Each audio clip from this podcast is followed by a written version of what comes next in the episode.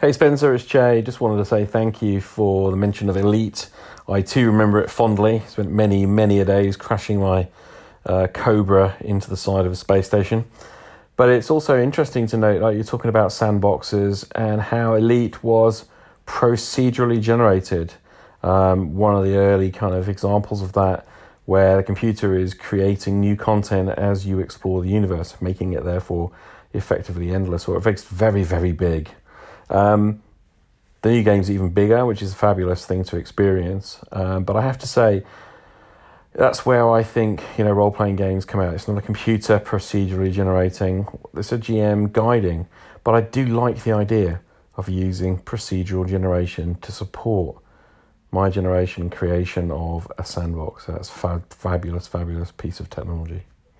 Anyway, thanks again, mate. Bye. Thanks for that message, Jay. Jay from Roleplay Rescue there.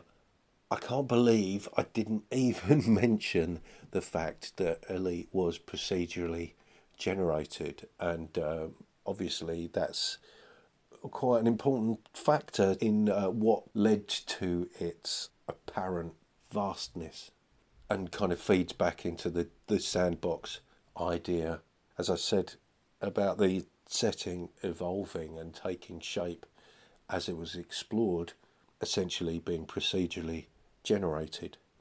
So uh, I'm glad you picked up on that uh, because that was a key point about Elite that I didn't even mention. So thanks. And uh, I'm going to say a little more about um, generating a setting in this episode. Hi, Spencer. It's Liren. You know, it's funny because I never thought of games as being vast. When I was young and my friend would talk to me about D&D, because my experience was so limited, I had no idea. I know that once I started playing video games, I soon realized that I don't have a good sense of direction in games. So I'm one of those people who's easily lost in a big world.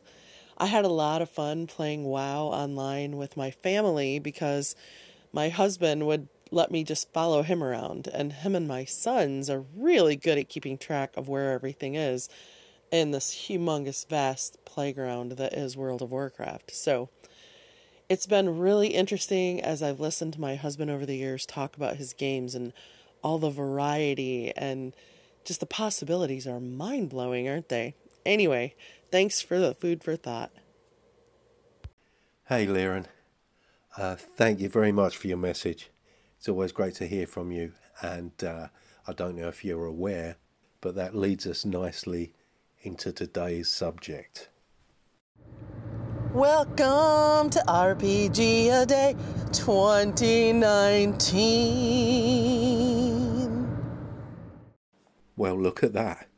It's day 22, and the word for today is lost.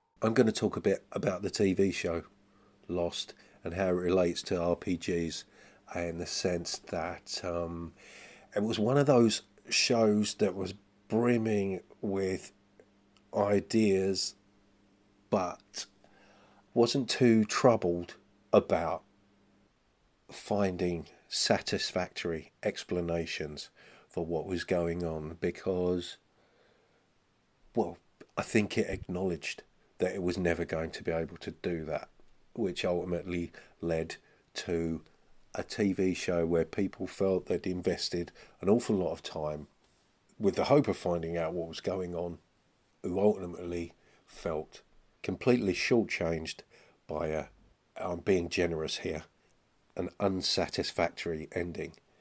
But what was good, or what I enjoyed most about the show was going on the IMDb forum and uh, joining in with the speculation and theories that people were coming up with in an attempt to figure out what was going on in the show.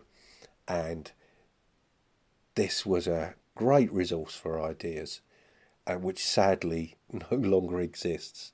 Uh, but there was a, a real pleasure in speculating about this stuff and the kind of material that was on there far exceeded anything that the show was ever going to come up with to explain what was going on.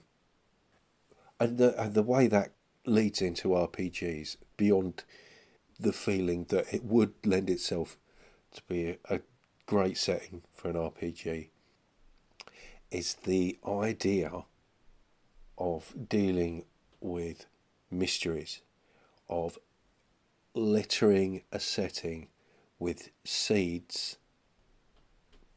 and then using the player's speculations and theories about what's going on to inform what is actually going on. You know, cherry picking the best ideas that the players come up with and using that as fuel to uh, inform and create the setting, uh, which would ultimately lead to something that I think would be far more interesting than anything I could come up with on my own. And that's kind of the thinking behind this uh, setting that I keep referring to, but you know, it may never see the light of day, but there you go.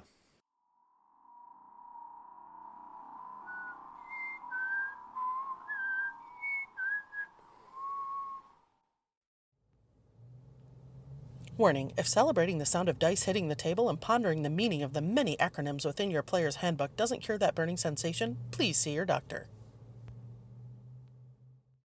Big thanks to Liren from Updates from the Middle of Nowhere for her very special contributions.